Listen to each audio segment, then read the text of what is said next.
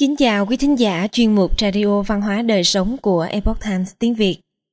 Hôm nay chúng tôi hân hạnh gửi đến quý vị bài viết của tác giả James Sell có nhan đề Quái vật Frankenstein và thời đại công nghệ. Câu chuyện thần thoại nào áp dụng cho chúng ta ngày nay? Liệu công nghệ có mang lại may mắn cho nhân loại?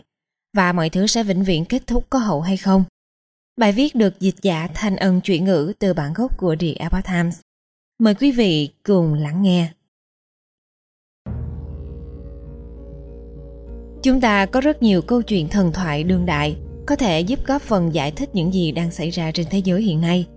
Có lẽ tác phẩm hay nhất là được viết vào buổi bình minh của thế giới hiện đại, ngày trước cuộc cách mạng công nghiệp bắt đầu ở Anh vào thế kỷ thứ 19.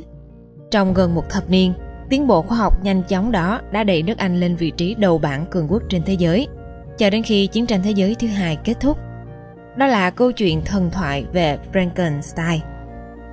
Thần thoại gói gọn chiều sâu của tư tưởng cổ đại trong các hình thức biểu tượng, tưởng tượng và tự sự, có thể qua đó cất lên tiếng nói phù hợp với mọi thời đại. Chúng luôn luôn thu hẹp khoảng cách giữa những gì có thể nhìn thấy, thế giới hiện tại của chúng ta và những gì vô hình, cảm xúc, tâm lý và thậm chí là tinh thần, nơi mà một điều gì đó tối cao ngự trị. Trước khi đi sâu vào câu chuyện thần thoại hiện đại này, có lẽ cần chú ý đến bối cảnh của thời đại công nghệ của chúng ta. Chúng ta đã có cuộc cách mạng công nghiệp ở Tây Phương, còn bây giờ là thời đại thông tin. Tất cả đều được hỗ trợ bởi công nghệ. Vũ khí hạt nhân, phần mềm, thiết bị gián điệp và phân bón gây nhiễm độc trái đất chỉ là một vài ví dụ về những tiến bộ công nghệ.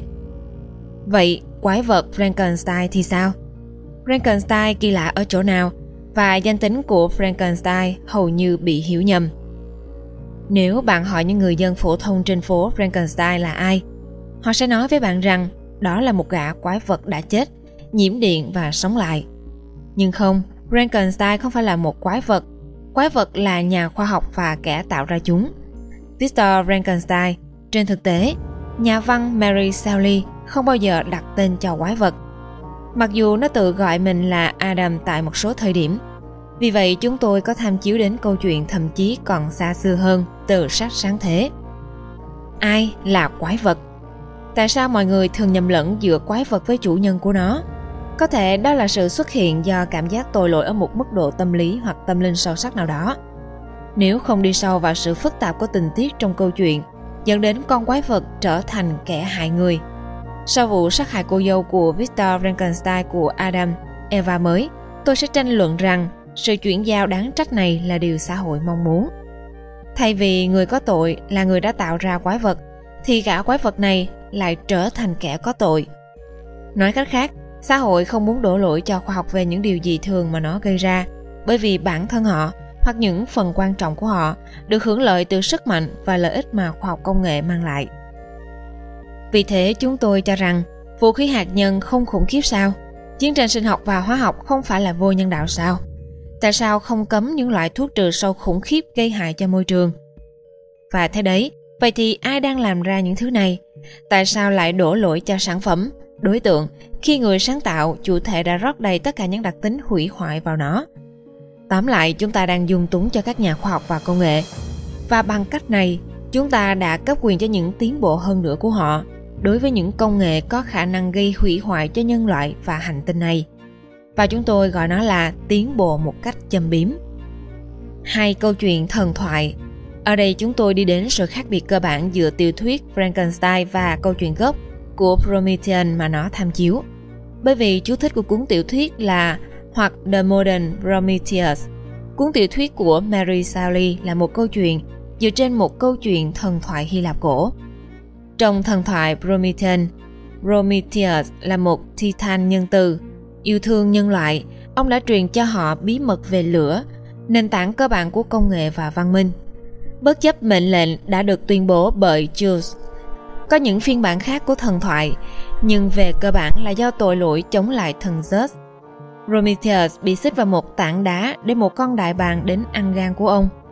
Và lá gan của ông tái sinh mỗi ngày vì ông là bất tử. Nói cách khác, việc giải phóng công nghệ lửa đến việc tạo ra đồ kim loại, chế tạo vũ khí đã dẫn đến một kết cục đau đớn vô tận. và chúng ta chứng kiến tàn tích của một sự vi phạm thậm chí còn xa xưa hơn. Vì làm trái ý chỉ của vị thần vĩ đại, Adam và Eva đã phạm tội. Thông qua đứa con đầu lòng là Cain, con cháu của họ cũng trở nên tinh vi hơn về mặt công nghệ. Vì hậu duệ của ông là Tubal, Cain đã rèn tất cả các loại nông cụ bằng kim loại. Tuy nhiên, thần thoại của Frankenstein không hề kết thúc theo cách này. Đó là một kết thúc ảm đạm. Công nghệ được xem như một đặc ân không gì sánh được xuyên suốt cuối thế kỷ 19 và đầu thế kỷ 20. Tuy nhiên vào đầu thế kỷ 19, nhà văn Mary Shelley đã nhìn nhận mọi thứ theo cách khác.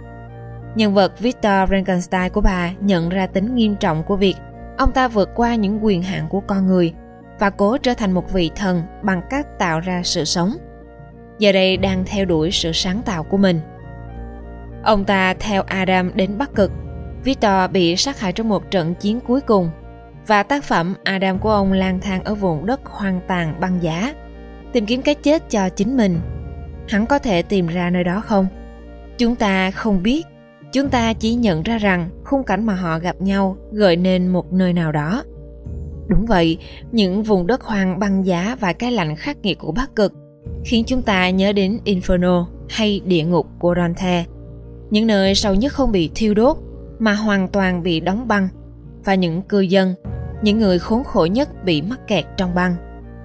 Vì vậy thật đúng biết bao khi Mary Shelley được sắp đặt cuộc gặp gỡ cuối cùng trong tác phẩm của bà trong băng giá.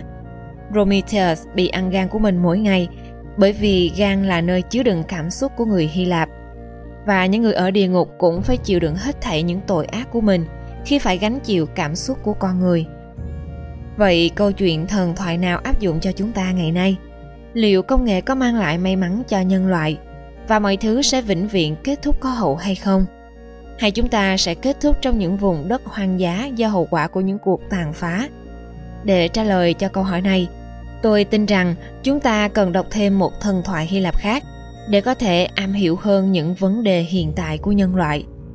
Truyền thuyết này ngắn hơn và ít nổi tiếng hơn Prometheus hay Frankenstein. Trên thực tế, tôi cho rằng hầu hết độc giả chưa bao giờ nghe nói về nhân vật này. Tuy nhiên, nhân vật phản diện chính của nó rất đáng được nhắc đến trong Inferno của Dante và hắn sẽ được giới thiệu trong phần 2 của bài viết này. Quý thính giả thân mến, chuyên mục Radio Văn hóa Đời sống và Sức khỏe của Epoch Times tiếng Việt đến đây là hết. Để đọc các bài viết khác của chúng tôi, quý vị có thể truy cập vào trang web epochtimesviet.com. Cảm ơn quý vị đã lắng nghe, quan tâm và ghi danh theo dõi kênh.